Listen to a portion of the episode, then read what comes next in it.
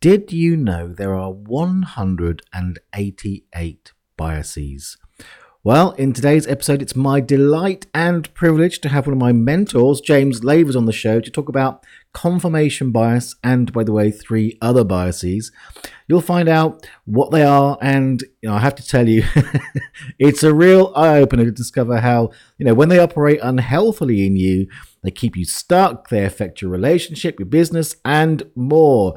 Plus, in our conversation, we're going to lay out exactly how you can approach biases in a way that means they start working for you and not against you, so that you can, you know, get on an upward spiral out of your current ceiling of limitation and into the stratosphere of your version of success. Well, welcome to episode 47 of the Be a Brilliant Human podcast with me, Joel Young. It's a super powered, super packed episode with James.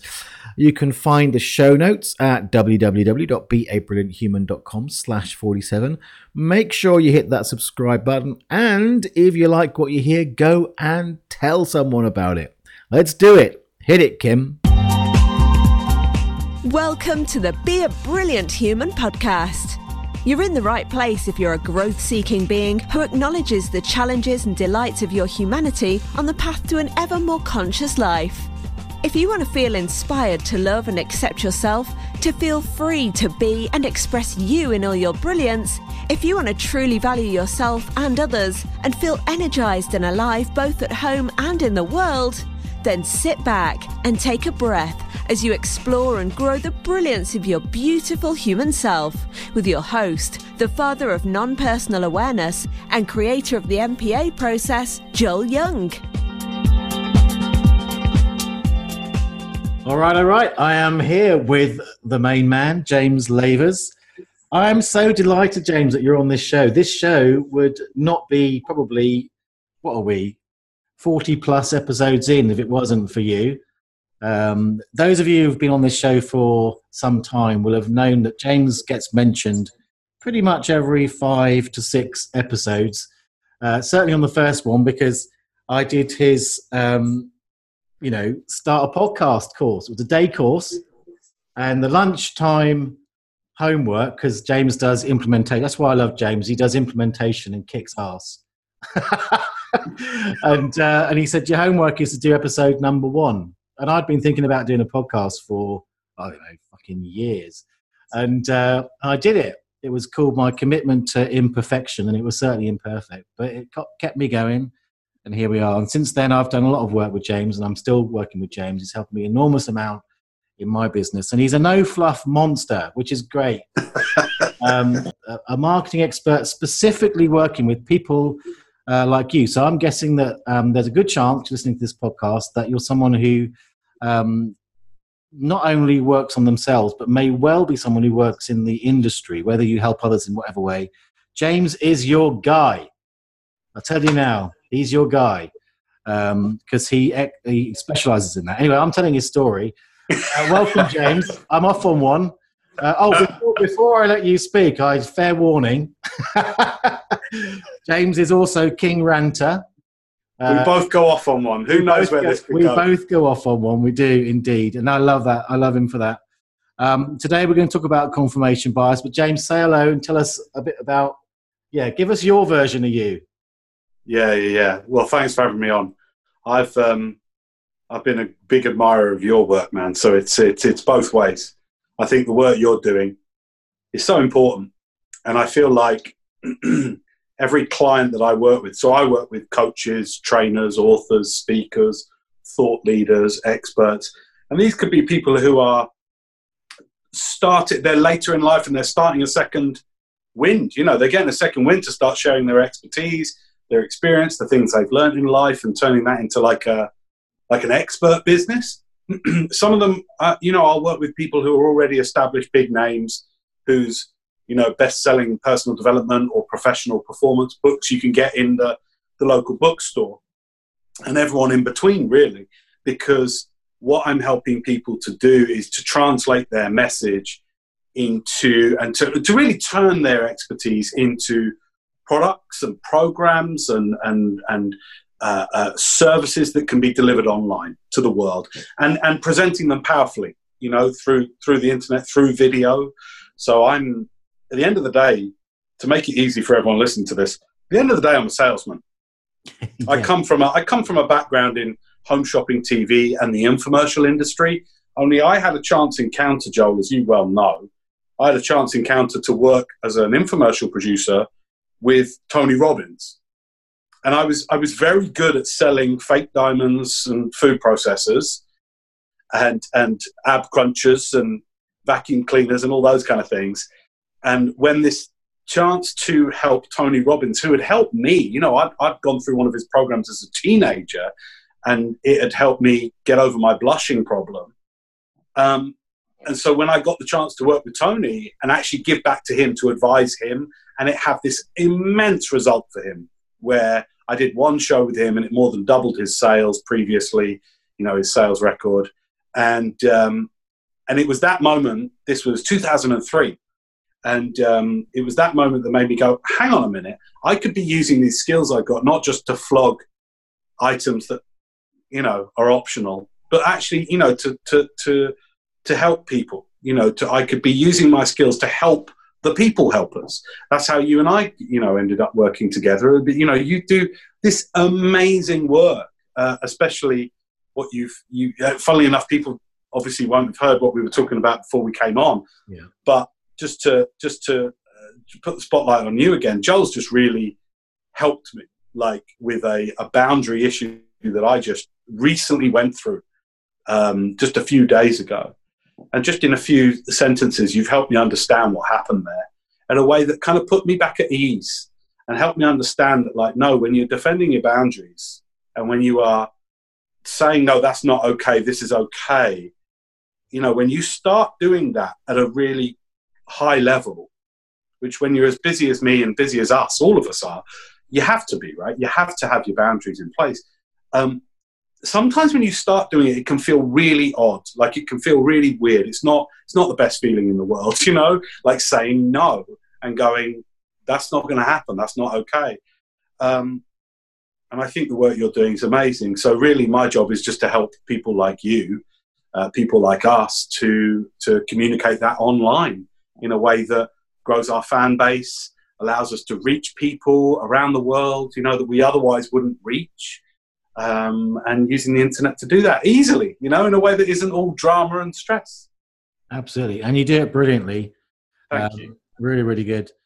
So yeah, and and you're right about feeling uncomfortable. It's it's one of the things that I see with people, and one of the reasons I created Boundary Bootcamp. A because I had really shit boundaries, and I went the slow way, the slow messy way. But out of that, kind of got a sense of well, there's a path I could lay out in a easy to follow way but that discomfort is part of the course is is when you do especially if you haven't held good boundaries and you know we were talking about a bit about this before is like you can have good boundaries in one area of your life and shit boundaries in another area of your life it's 100%. certainly the case um, but when you do do that then you're going to meet resistance and part of the course is how to deal with the resistance when it comes up and yes. understand um, there's a lot of tricky techniques that people use not consciously necessarily, because it's kind of entrained within our culture that these are perfectly normal ways of behaving.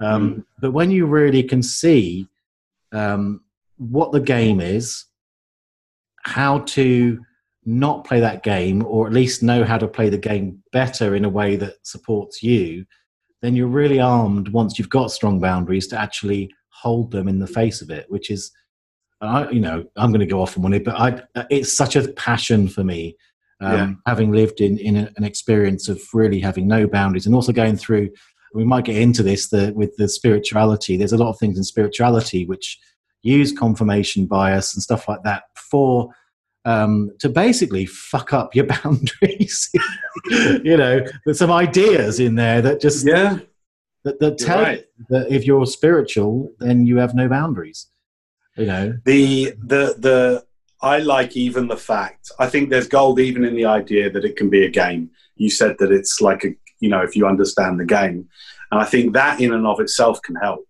because for many, I think for me to understand that, like, yeah, this is serious. Like, what's okay and what's not okay. But like, you can operate as if this is a game, and I find if you do that exactly as you say, I find that very comforting because it helps me to at least go, oh, I won that round. No, I'm doing good. You know, and like if you if you if you mess up, it's okay. That doesn't mean the entire game you can't play the game again. You know. So I really like that metaphor that you just said there because it does it helps you go like, actually, no, it's okay. I'll just do better in the next round. I'll do better. That's really key, I think. It is, and all, and also having eh, eh, a, playing or having a game. One of the key mindsets in the program is playfulness. Um, and I love that about you as well, because I mean, you can be like ruthless. Like part part of one of the the programs I've done with James uh, has critiques in it, and um, he's absolutely roasting my work and then laughing his head off, and I'm laughing along with him because a he's right. You know, it's like hello, busted. Um, but B, there's that sense of humor, and I've been reviewing because because yeah. we're launching again. It's like uh, been reviewing the content of Bound, and I'm talking about some strong stuff, and I'm laughing my head off. Yeah. Humor is so important, though. Humor is so. I wish if there were one kind of. I've really thought about this, Joel. Like, what would I, if there was one change I could make to the industry? And sometimes I, you know, some people would call for it to be regulated. Some people would call for that.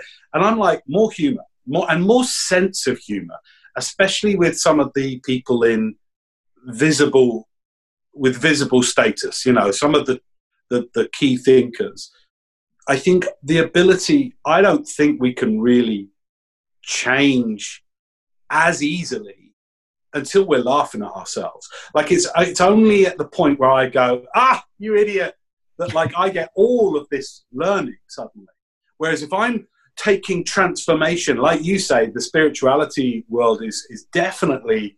I mean, I'm grouping a lot of people into a big old industry there, but you know, the, definitely one of the things that it that it is, can be healthily accused of is of taking itself very seriously.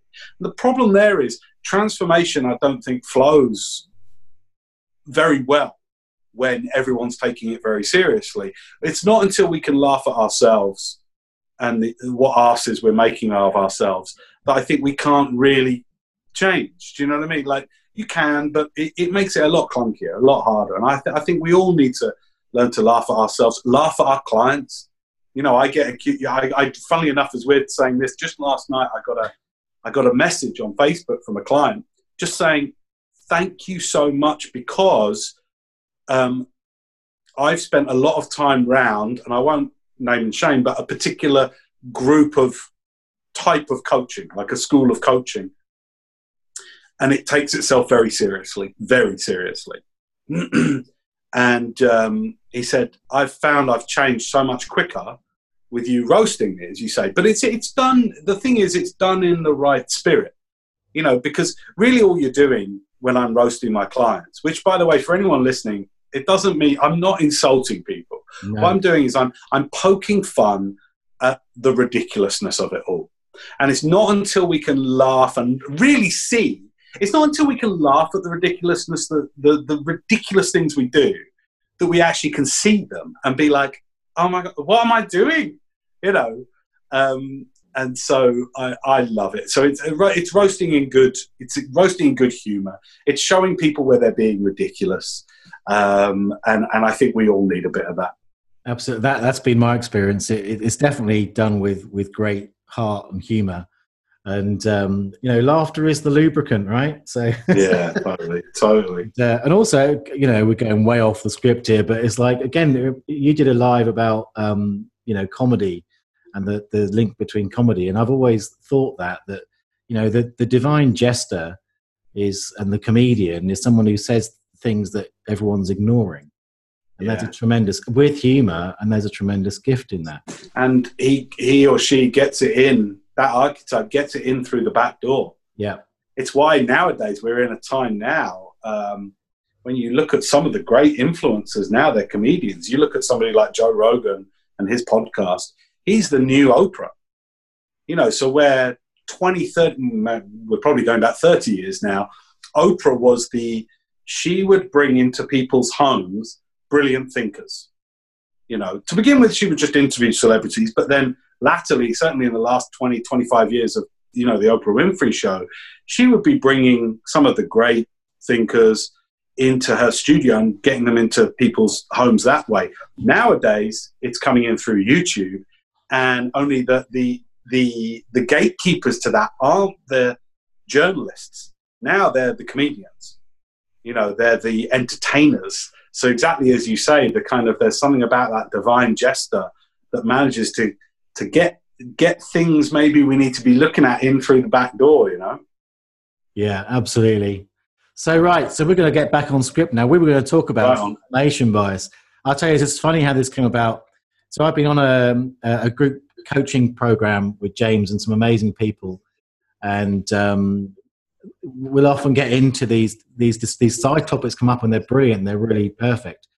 And James went off on one about, in a good way, hearted way, about confirmation bias, but it was brilliant, and I thought that's a really good topic for the podcast and funnily enough, the interesting thing, the other part of that that that discussion on that afternoon um, was about stepping up and asking and sort of having what James called six seconds of bravery. And I thought, well, mm. I've been thinking about asking James to come on the show, so I'm going to try my six seconds of bravery and said, well, will you come on the podcast and you know talk about confirmation bias? You know, after everything else we just talked about, obviously.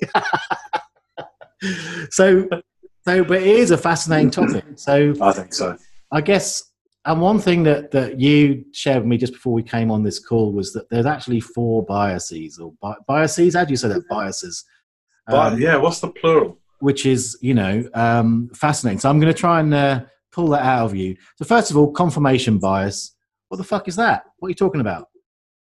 Confirmation bias is one of about 188 cognitive biases. Now, the way I think of what a bias is. And by the way, before before I go any further, I have to say, I'm not a scientist. I'm not a mathematician. I'm not an academic. Um, I barely have an A level, uh, you know, advanced level educational certificate to my name. Um, I came to biases through the commercial route.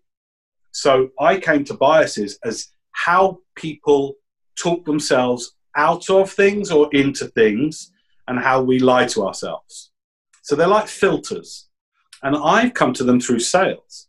Through when when you learn a great deal when you're selling like 24 hours a day on a shopping channel like QVC, which is available around the world. You know, you you learn a lot in the position that I was in about how people will talk themselves into or out of buying or making buying decisions. And I, when I took that online to help people like us, um, I saw it a lot in my clients in how they would approach things like selling, things that they were uncomfortable with.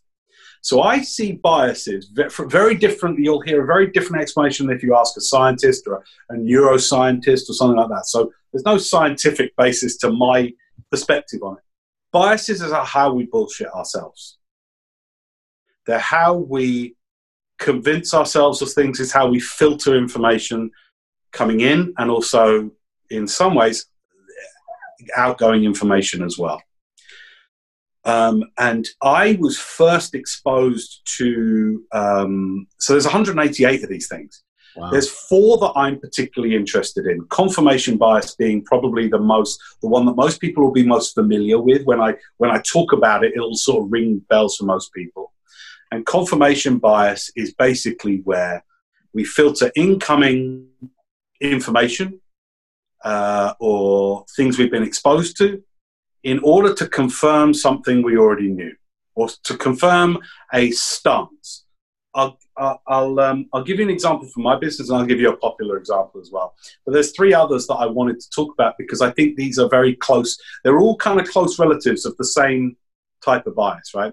So there's also um, outcome bias, and uh, I would describe outcome bias as being like um, if if I make a good decision, uh, if I make a decision that leads to a good outcome, that means the decision was good. Likewise, if I make a decision that leads to a bad outcome, that means the decision was bad, right? Love now, it. again, a, a, lot of the so that's a that's a, a, a potentially hazardous bias, right? And the, the, the third one is hindsight bias. This is another one that I see most commonly along with confirmation bias. Hindsight bias is I knew it all along. I knew that would happen. I knew that would happen. That's hindsight bias. And um, and then the the, uh, the the the last one that I think is is people are particularly at risk of is the self-serving bias. Right. right? So self-serving bias it could be best described as when good things happen, I take the credit. When bad things happen, that's some other bugger's fault. Right? Right, yeah.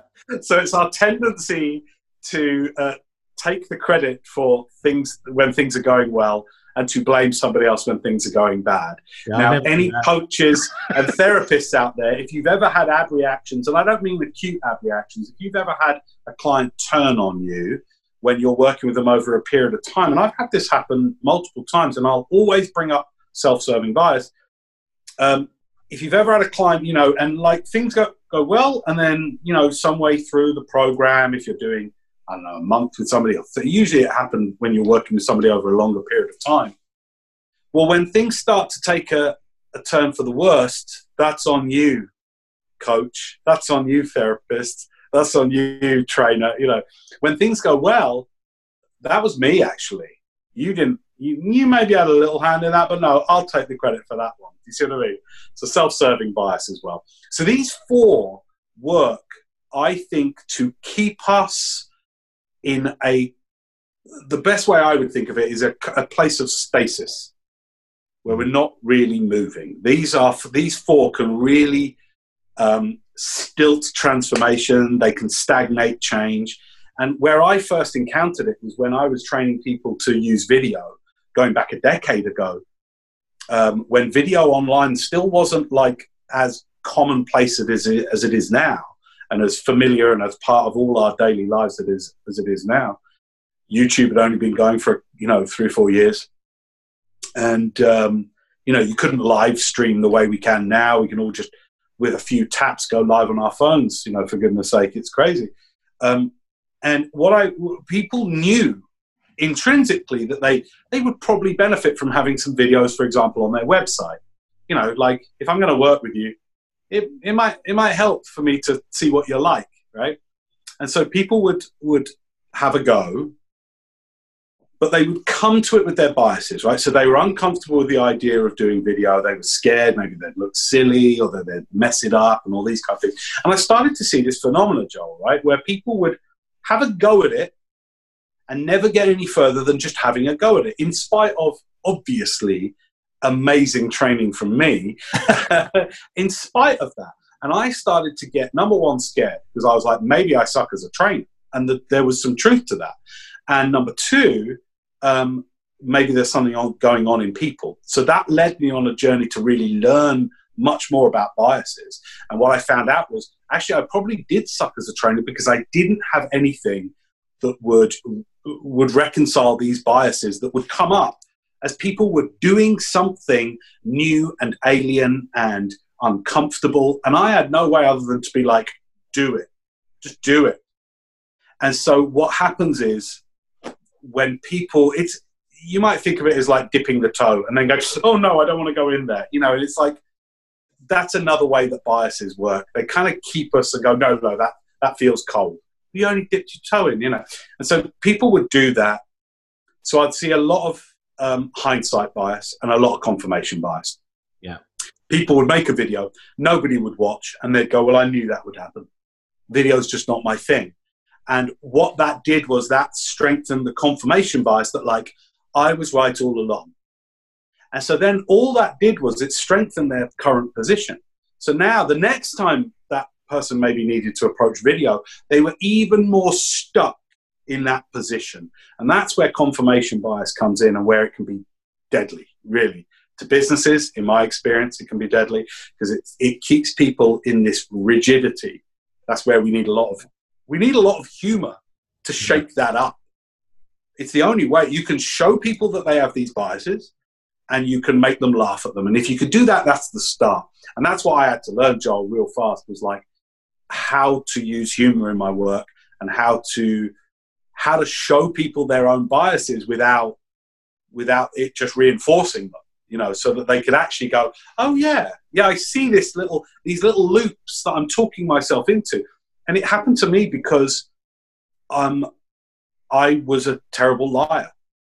When you work in shopping telly, you know, the, you, sometimes you were, and I don't want to discredit any particular product, but sometimes you would be representing and selling on air, you know, on live TV to hundreds of thousands of people, a product that was, quite frankly, horseshit. And I had to sort of convince myself if I if I was going to work as the producer of that show, I had to get myself to a place where no, this this is not a piece of shit product. This is a great product, you know. And so I got very good at lying to myself and lying to others. That's the truth of it. And so the work with biases really came out from studying what is it when we convince ourselves of things. What is going on there? And that, and so all the bias stuff came out of that. Yeah, and I think that's that's the thing where it really connects for me and with this podcast. It's, it's be a brilliant human. It's about growing, and it, it's something that I've seen as. I mean, you use the word loop. That's what I see. It's what keeps people in the loop, going around in circles, the same old thing.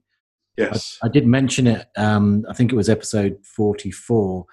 Um, well, around around capitulating on your boundaries, we talked about, about before we came on. So, what we'll do is we'll set a boundary and then uh, there'll be some resistance or capitulate which ultimately feels really crap inside but then we'll use the confirmation bias to through the route of rationalization which i'm guessing is similar to the sort of what they when it comes to sales you buy something then you use rationalization to say why it was a good thing um, yeah. but rationalization says oh it's not so bad or um, it was right to not to capitulate because otherwise blah blah blah blah all of those things are basically just say bullshitting yourself um, to um, to justify the capitulation rather than facing the pain of capitulation and what it hmm. does is exactly as you say it creates that loop where you end up then that capitulation uh, again reduces your self-esteem and your trust of yourself then the justification um, buries it again which puts you back in the same circle again. You're likely to do it again, which again ekes away and ekes away at that self-esteem, self-trust, all the rest of it. And it usually, you usually with confirmation bias, to pick up on what you're saying there, is like with confirmation bias, you're usually starting with some kind of premise, with something that you want confirmed. So people that, for example, have been um, and obviously this isn't this isn't really much of a laughing matter but say for example people that have suffered abuse whether emotional, physical, whatever, they may come to future relationships with a with um, and listen, and, and, we'll get into this more. That like confirmation bias, none of these biases come from a bad place. No. Like they all have a positive intent. But like, say that if you've suffered from abuse, and then you might, uh, let's just say you're in a heteronormative relationship and you're a, a woman who suffered abuse, and you start dating again you might have a um, an idea in your mind, let's call it that, that is men are not to be trusted. Let's just say, for example, I'm using obviously a very crude example here that's outside of my realm of expertise, but I think it's a good example.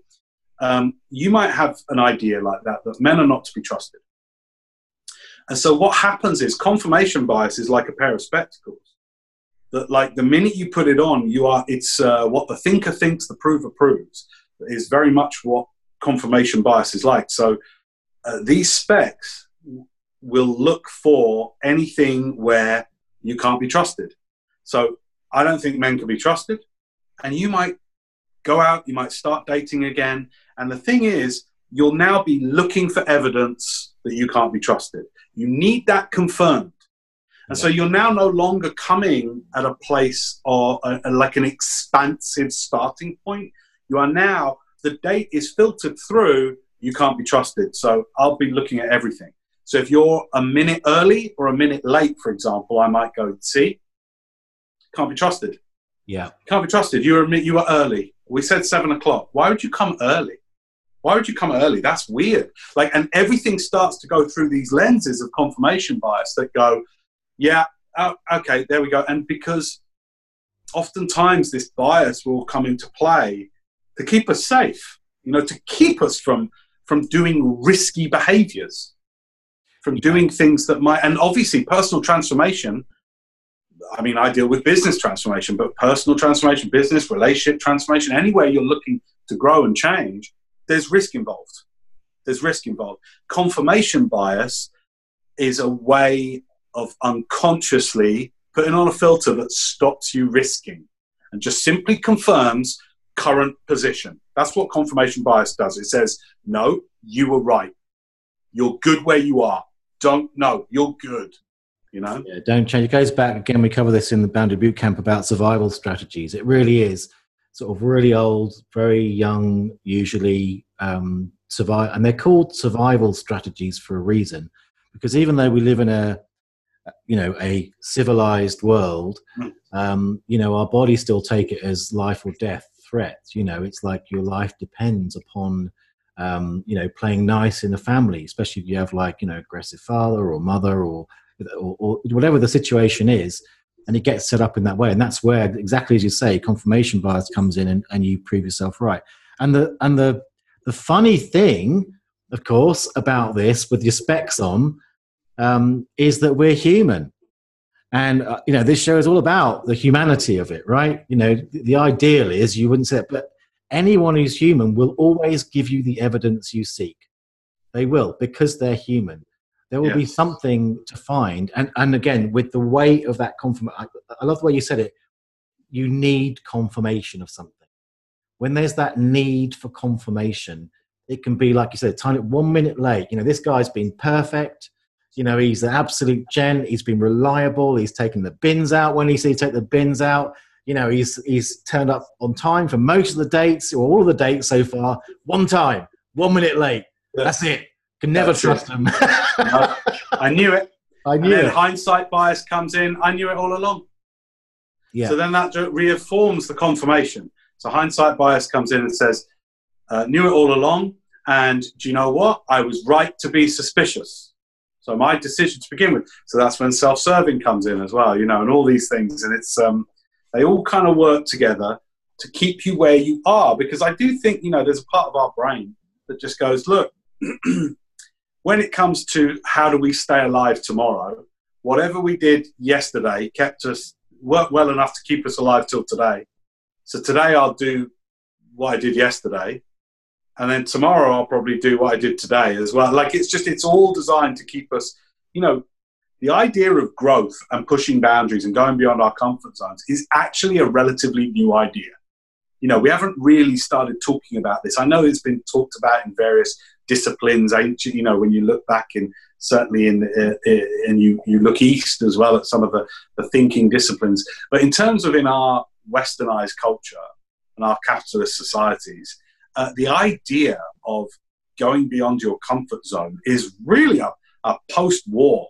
You know, this is a relatively new idea that you should, no, you can go beyond and you can become more than you ever thought possible. And it's like, this is 70 years old. This is a new idea. Yeah. yeah really. And also, again, the thing with, with the transformational or growth of any kind, it, it's about sort of disassembling what has been, which means there's a mm. chaos phase, which means there's discomfort. And I, you know, if I go back to what you said about dipping your toe in the pool, you know, I knew it was going to be cold. But if you're going to get in a pool, you've got to get in. and yes, you're going to be cold until everything sort of settles and, and becomes normal. And then you, it's, well, it feels fine. Yeah. It's fine in here. Come in, join me in my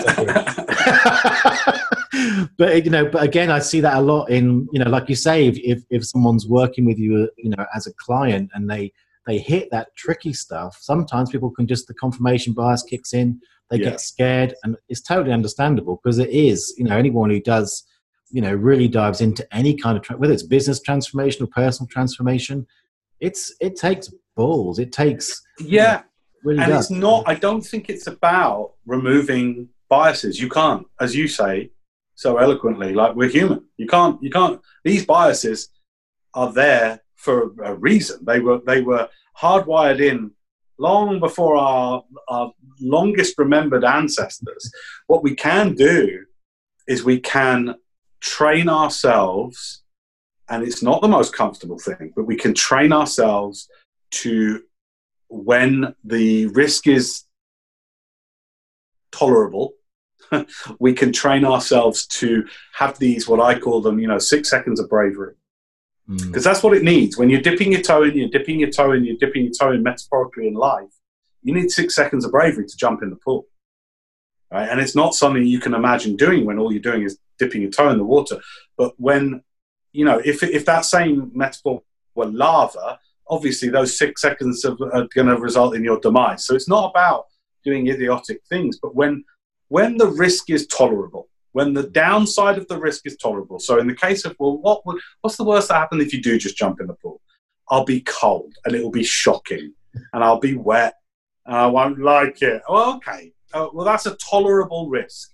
It doesn't lead to suffering. It's not a risk that leads to undue suffering if it goes the wrong way you know and i always say in those instances that's where six seconds of bravery because i think you can do you can take most pivotal actions in about six seconds whether that's telling somebody no actually i don't want that to happen in the case of the kind of work you're doing uh, it, with business six seconds of bravery to for example if you want to ask somebody to give you their details or to buy your product it really only takes six seconds of bravery to say you know i really want you to get on board this product I've got. Let's do this. Take six seconds. Yeah. And, um, you know, without those six seconds of bravery, you might you may stay trapped in this kind of like, oh, I hate the bit where I have to ask somebody to buy my product, and you stay trapped in it. And then the bias afterwards, I hated that video. Video's just not my thing, and all the biases come into play. I'm just not going to do it. And then your business stays where it is. That's it. Well, you don't add you don't add online sales through video to your to your wealth, to your you know to to what your company's making, all because of those biases. You can't stop the biases. I wish there were a switch you could just switch them off. You can't. Uh, that's probably a good thing, quite honestly. Uh, it probably means that we can assess risks with a with a with better thinking. What we can do is we can go, what's the downside if I if I do believe that there is something beyond what I currently am comfortable and what if I just trust that for six seconds, you know? Um, and I think that's how we can mitigate against biases a little bit, you know, or we could start to at least. Yeah, I want, and I want to really take a massive highlight of pen out and slap it across that six seconds of bravery. Um, just in that sentence, you are reducing risk. You're making it manageable in the mind, which is which is such an amazing thing. So, you know, dear listener, pay attention to that because if whatever it is that you're facing transformational business whatever if you can say what what is the six seconds of bravery i'm here you know mm. i can do because most of the time in my experience whatever those fears are being shored up by whatever confirmation bias is going on is bullshit anyway and it, and most and and again i love it the sort of question i'd ask is you know again what's the worst that could happen you know what's really mm. going to happen what's real here and and most of the time really nothing bad. Even if it does go, you know, tits up, it's going to be not as bad as as your mind might tell you. Mm. But just that that is like a for the most of us, our minds can handle what you're describing. We can handle six seconds. Yeah, I could probably. Yeah. And, yeah, and, I, I, well, it's like I used this just a few days ago. I, you know, I had to say no to somebody that I really care about. You know, and I had to say no, and, and I didn't want to. I didn't want to say no. I wanted to go like, oh, all right then. You know, this links to the to the amazing work you're doing, Joel. You know, and it was like we were talking about this just before we came on, and it's but it took six seconds to just go no, and then not justify myself, just be quiet and just let that sink in with the person. Six seconds of bravery, but it it, it, it worked, and it's sort of um, yeah, it's it's about now. I could have if I hadn't taken that six seconds of bravery. I my biases would have been going on overdrive, you know, and I would have been I would have been reinforcing certain ideas that that might not be that healthy. You know, I might have just been going like, oh, why do I why do you always do that? You know, so because sometimes the, the the, the dangerous confirmation biases are the ones we do for ourselves, the way we we lie to ourselves. So I might have come out of that and gone, James, you're such a, you know, some expletive you know, you're such an idiot. You're such a weak willed idiot. Why do you always do that? And I know that my confirmation bias would have been like, see, because we usually have ideas. So confirmation bias is positive and negative. If you've got background ideas about yourself, you know, like you know, maybe I've got one that's like, oh, you're so weak willed when it comes to this situation. And I've got an idea. Well, what the thinker thinks, the prover will prove. That's confirmation bias. So you think that, I'm going to prove it to you. Look, yeah. you said yes to that person. You see, confirmation bias, you are weak willed when it comes to this situation with this person. You see, confirmation bias. And it's like, it, it's, uh, you've got to be careful those things that you are looking to confirm. I, I actually, this, I tell you when this, this, this came to me most starkly was I did a lot of work, Joel, with um, skincare companies. So I work with Elemis, which is the UK's leading spa skincare brand, and Decleor, which is a Parisian big conglomerate uh, skincare company, and uh, Bare Escentuals, are a makeup company. And what we found was um, the self-talk. Um, these companies do a lot of research into like how women, women's relationship with themselves and their skin, and the products that they're using, all these kind of things, you know. And I, I, was working with these companies to help them just sell their products better on TV and on online video. But they were sharing me some of the research, and what came out was like what that some of these things that women think about themselves when they're putting on makeup, when they're putting on their face creams, and some of the terrible, terrible things that they say to themselves that you wouldn't say to your worst enemy you know, just the, the critical, the hypercritical stuff. And then what they'll do is they'll go through the day confirming that. Yeah. You know, and, and usually that happens when they're then taking the makeup off. They're like, oh, look at you. You know, and it's just like, so, and they'll look around. And so then they've got magazine media, you know, with beautiful airbrush models on the cover. And that just acts as more confirmation. Yeah, you see, you're not, I'm not like them. You know, and they're, they're already, so I always uh, Jim Rohn said this that uh, you know you've got to stand guard at the doorway of your mind, and I think this links to confirmation biases because what are the ideas that you're just letting in through that doorway to your mind about yourself? Because whatever those ideas are, your brain will look to confirm them, and that's confirmation bias's job. Is whatever you think about yourself, your brain will look to confirm that. So if you think you're a loser or some version of that, your brain will confirm that see what a loser I am with women, see what a loser I am with guys, see what a oh, you see what a loser I am when it comes to business. You know, everything you do will just look to confirm that. And so you'll almost deliberately, this is where sabotage comes in, right? Absolutely, People just yeah. sabotage stuff yeah. Just to confirm an idea. So I'm like, it all starts, all these biases, it all starts with an idea. And that's where confirmation bias can be used positively. You've got a great idea about yourself, like, you know what? I'm gifted, I have something important to share with the world, great. Then your mind will go, that's the idea we're working on here? Because I'm going to look to confirm that. Yes, it is. Great. Let's go get them, you know. And uh, yeah, these are, these are such important ideas. Yeah, I think, again, we, when I touched on the sort of boundary capitulation, that's something I realize is, is a big part of it. Is most of the confirmation is that you don't matter, you know you're invisible anyway you know yeah. your you know your opinions thoughts and feelings um, don't matter basically a lot of it is i don't matter and again you raised earlier sort of sexual abuse i don't know if i've talked to this about you i've mentioned on the show but i had experience when i was seven of sexual abuse and from that most of my really shitty relational experience with lots of abusive relationships in different ways with terrible terrible boundaries was probably confirming the i don't matter idea um, I'm not worthy of love or all mm. that. Again, as you said, like in, in the situation, because it was with the woman. So it was like, again, the, the trustability of women and, and women having more control. And, you know, there's lots of things which I confirmed through what I saw that put me in a very vulnerable situation again and again. And also, mostly for me, it was, again, because of no boundaries or having really shitty boundaries, mm. staying in situations which were horribly unhealthy until over time it sort of well loads of work but eventually um, it was like i had a i had a crystallizing event where um, at the end of I'd, I had a very narcissistic relationship and at the end where you know she was really trying using all the tricks of the trade to sort of hook me back in. I'd been hooked in again and again and again.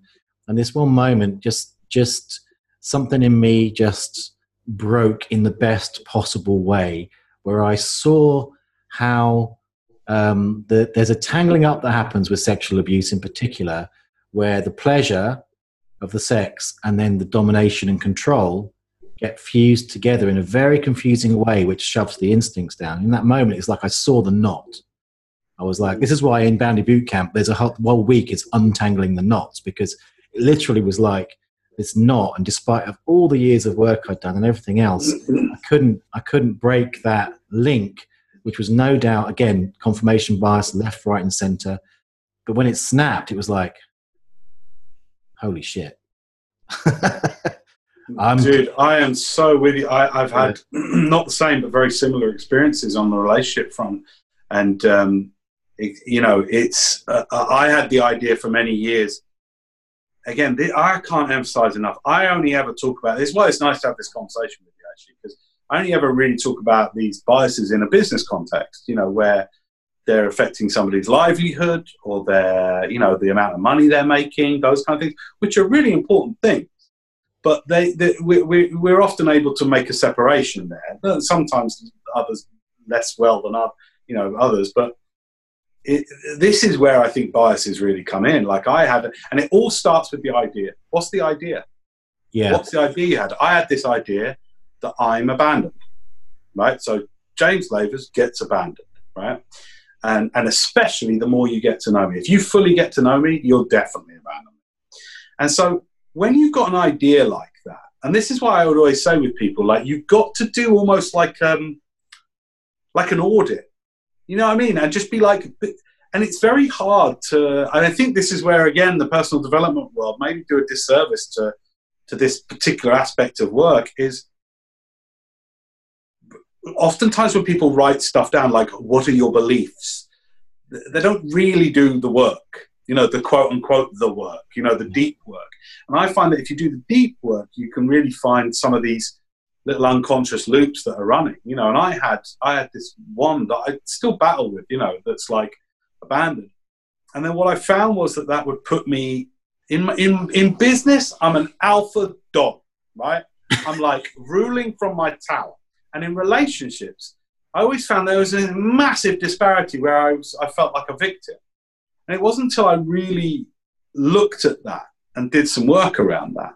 Um, that uh, and you know that's why you got to you know you got to that's why p- things like you, you're doing like with boundary boot camp are invaluable because people you can't can't do it on your own. It's always very difficult i would say. It takes a lot longer and it's very difficult to do it on its own. Why? Because of your biases. Your biases will stop you seeing it right? Because their only job is to prove the, the idea and so anything that it, it, I suppose this is what I do. I've got a reputation for being an ass kicker.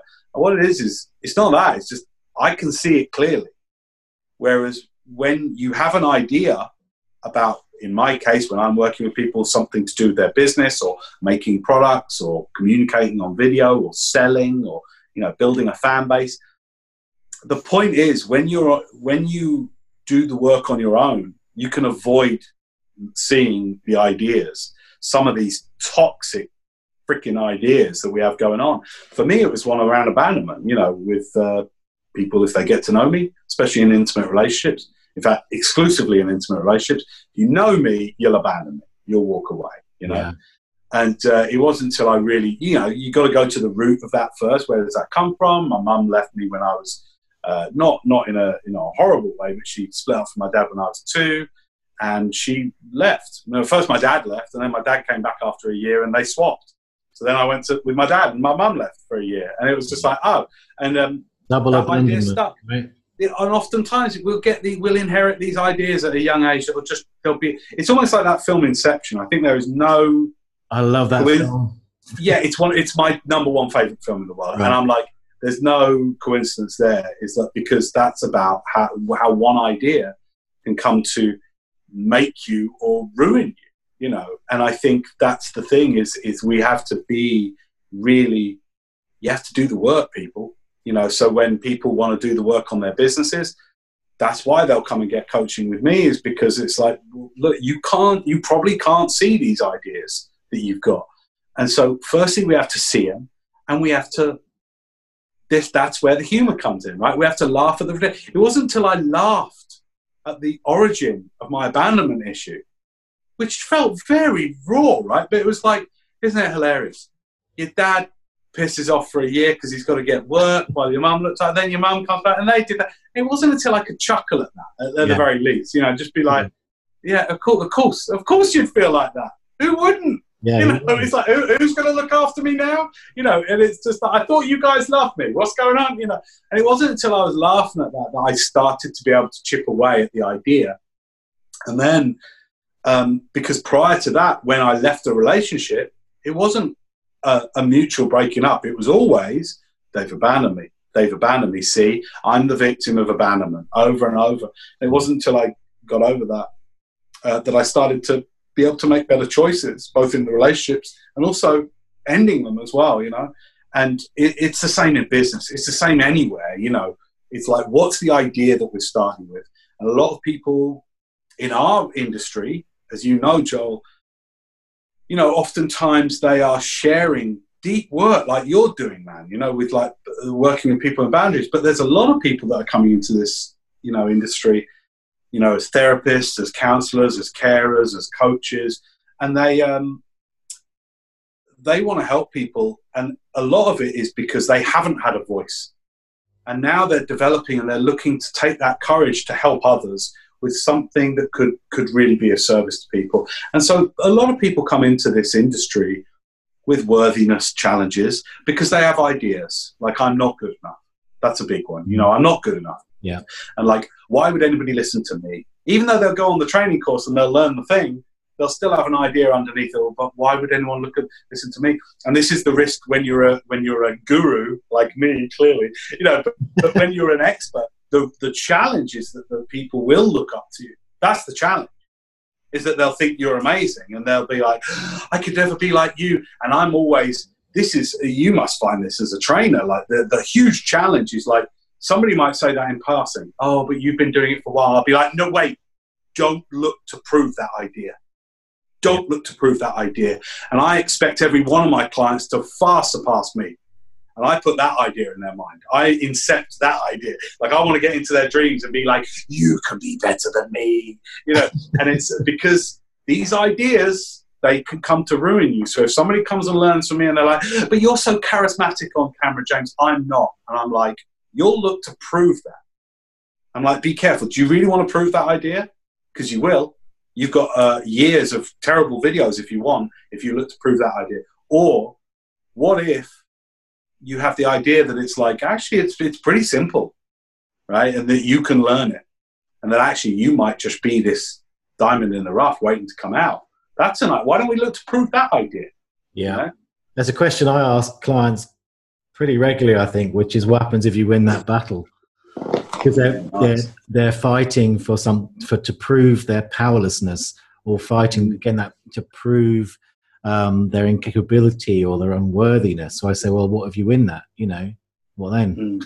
And they're like, fuck. Okay, so maybe yeah. pick a different battle. You know, there's, you know, exactly as you're saying, slightly different language, but it's like, you know, what if you, what if you stand up for your worthiness? What if you take that on? How would that be? You know, I love that. Yeah, I love that. the other thing I want to come back to is is talking about the the audit. I love you say again and the humour that goes with it. Because again, in Boundary Boot Camp, it's a four week course, and I started off saying, well, we don't get to the sexy stuff till at least week three. You know, because the first bit is grueling. It, it literally is an audit. I mean, it, it's like it's it's a you know, this is me selling it, guys. It's grueling. Here's the idea I'm going to prove. Yeah, but but but it but one of my and I've talked about this on on the show before is like you've got to start where you are because part of that confirmation bias is I believe I'm supposed to be, you know, let's let's say um, I want to get to Manchester, um, and I think I'm supposed to be, and I'm willing to believe and use confirmation bias. Say I'm in London, but really I'm in Norwich. then you follow the map from London to Birmingham, and you wonder why you end up in York. so until you actually honestly get where you are, and that's what the first week is about is like where am i really? What are the real issues? What are the yeah. problems? Before you can act, then the map works right? Yeah. You know, then oh i'm not going like northeast for 400 miles. I'm actually going west That's so important. Knowing where you are to begin with Yeah. is humbling. It's painful. It's um, you know, but it's probably the one of the. It's actually something I I genuinely try to actively and consciously do about every six months. Is I'll look at look at my life and I'll go, where am I just confirming? Hey, things are great, and where you know, and and where they're maybe not. It's so hard to do that audit, but you got to do it. Got to do it. You know, obviously, when I do it with people, I do it with their businesses, and um, it's amazing because part of what's beautiful about this work is if if you're attentive, you'll actually see the biases without them saying. You'll see them physiologically because they will show up. So it's like when I say, "How's business?" to people. How's business? And they'll they'll start to tell me, "Yeah, we got that." And Yeah, often, what I- what I'll do is, yeah. and what, what's really painful is when I just go, well, "What do you mean?" Like when they'll go, "Yeah, we're you know we're selling you know people that might be say doing uh, a train they might be selling training courses or or events." And, and I'll, they'll go, yeah. So we're, you know, at the moment we're, we're filling events, and with that, I'll go, what event? And they'll tell me, and I'll say, how many? When you say filling, and they'll tell me, and like the more that you, you, you the more brutally honest I demand them to be, the more you'll see them crumbling. Not in a bad way, but you'll see them being like, oh, yeah, I'm really seeing it now. That can be quite painful. So that's where humor is vital. Mm. That's where humor is vital. It's like when, because I used to do this early on in my business. This is the thing about the, the way the landscape's changed. I started my online business 15 years ago. And I was, uh, you know, I've been doing what I do for nearly 20 years now. In my, when I was in my mid 20s, is when I started. And, um, you know, early on in my career, I was maybe earning about 50 grand a year, working every hour.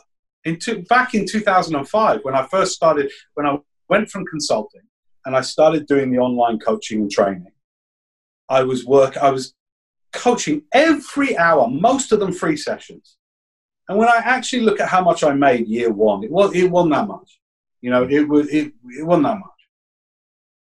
And you see, our industry is particularly drowned in six figures this, seven figures that.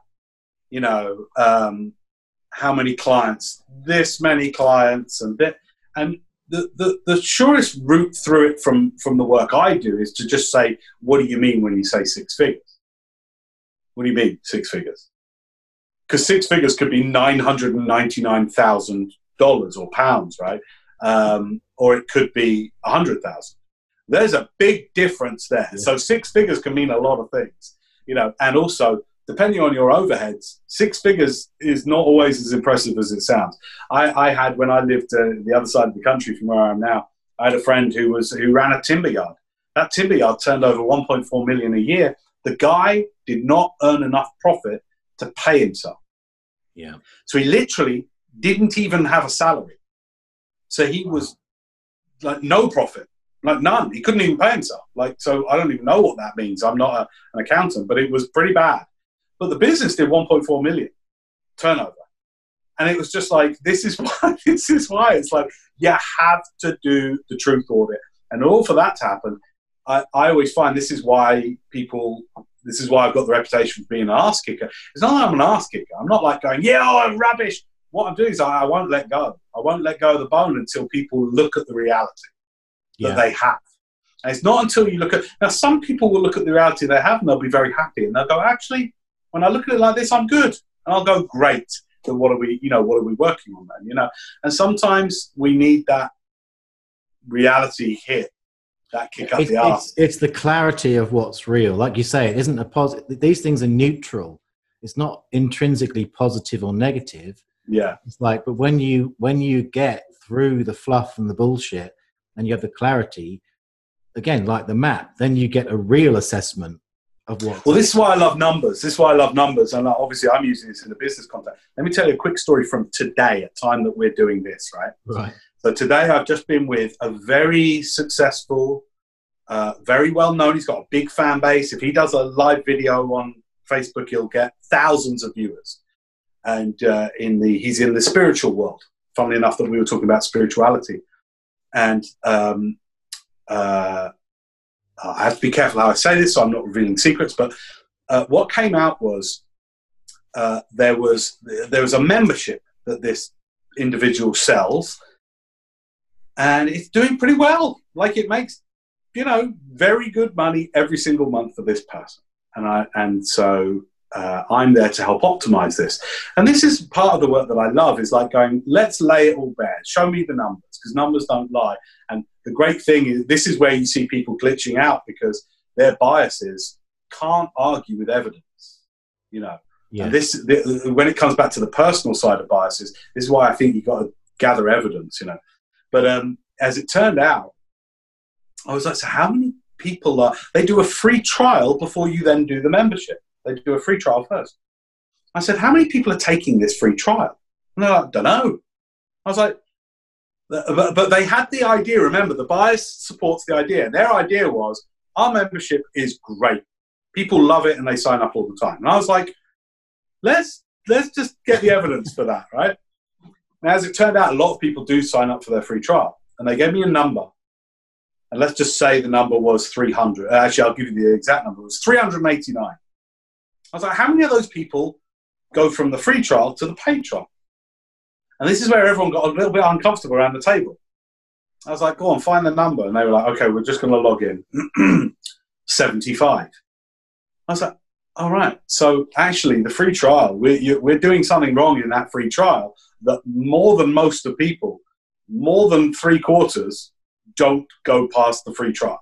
And I said, because this is the thing, we came to the day now, I, am going to get a little bit complex here, but this is where you see the interrelation of all these biases we came to the day saying we need to get more people to take the free trial. That was what I was coming to today about, right? So that was the idea that they were confirming. You're here, James, because I, I, whenever I consult with people, I always start just like in, when I'm coaching people, I say, "Why are we here? Why are we here today?" So we had our pleasantries. Hey, how you doing? Blah blah. Had our cups of tea and everything, and we sat down. And I went, "Why am I here?" And it's like we want more people to be in this membership. And so that means getting more people to take the free trial. I was like, now the minute I hear that, I go, that's a, there's a bias at work there, right? There's an idea that they are confirming. And I went, firstly, before we do this, can we just look at the numbers? You know, and I'll, and I'll look at the evidence. And this is why people either love me or loathe me, right? Or both at the same time. Marmite man. Yeah, he's going to bring out an idea. He's going to bring out our biases, right? And so this number came out that like that month, 389 people had taken the trial and only 75 people had stayed on. I said, so with this in mind, sure, we can look at how we can get more people to take the trial, but how about we look at more people who are already taking the trial, seeing it through and, and, and, and you know, actually staying on? Yes. It sounds to me like if we could even get another 50 out of those 389 every month, to stay on, you'd you'd have an immediate multiplier without having to spend more money on advertising. We've just got to make them stay on after the trial. And they were like, "Oh," I was like, "Yeah, this is retention. This is a retention issue, not an acquisition issue, right?" That only came because they were all credit to them. They were willing to look at that. And it was only by looking at that we could go, actually, half of this is just like, let's keep you know, let's deal with that area. But there's areas in our lives, obviously, this is where you're the grandmaster of this stuff, but there's areas in our lives where we're doing the same thing, where we're going, this is the idea. No, this is the thing that we need to work on. You know, no, no, I need to work on my personal power or whatever it might be. And it's like, actually, that might just be sort of hiding the real area you need to work on, you know? Yeah, I look a lot at red herrings. There's a lot of red herrings happening yes. in personal growth. Um, and people go back to whether they think it's their history, which it may or may not be, but it can be a red herring. Or if yes. only I sort this out, this will happen. Oh, really? Yeah, totally. Similar to you, different context, but it's just asking, really? not, yeah. in a, not in a dismissive way, but no, let's really look. Yeah, what's that based on? Because what's it, that based on is yeah. a really good question for people to ask. Like, well, what's that based on? You know, and that's what I said today, but in a business context, was like, well, you know, James, you're here today because we want to get more people in the membership, so we want to get more people taking the trial. What's that based on? And that usually, if there's an uncomfortable silence after that, it's well, it's not based on much. yeah. Whereas I have had clients go, well, it's based on the fact that we know, you know, that if we can get 100 people to take a trial, 80 people will carry on, so we want more people. Now, if they'd have said that, I'd have been like, great, then yeah, you're right. Yes. yeah, let's get more people taking the trial. As it turned out, it was like, no, we need to keep, we need to, what's happening in this trial? You know? Yeah, it's back to that map. They had their pin in the wrong place. 100%. 100%. So, James, gosh, we've we've we could talk probably till midnight. Um, after so, if I, I'm going to kind of try and sum it up because there's a lot of good stuff, a lot of information there. I think as far as you know, confirmation goes, it, it, you've got to start with an audit. You've got to get real. Have a look at where those confirmation bias, all the different biases operate. yeah, what's the ideas? And then you'll discover, yeah, what is that sponsoring idea? What is the idea that wants or needs to be confirmed? And then to bring my bit in, if you win that battle, then is that going to have a really bad outcome or a good one? And if it, if it's if it's going to be a, a shitty outcome, then what is the what is the story that I can incept to use the movie, Mm. and then use the confirmation biases positively to confirm support that new story. Then you've got a recipe for sort of turning what can be, you know, to use a title, the pitfalls of confirmation bias, and turn them to your advantage. And can I add, that's where the six seconds of bravery comes in.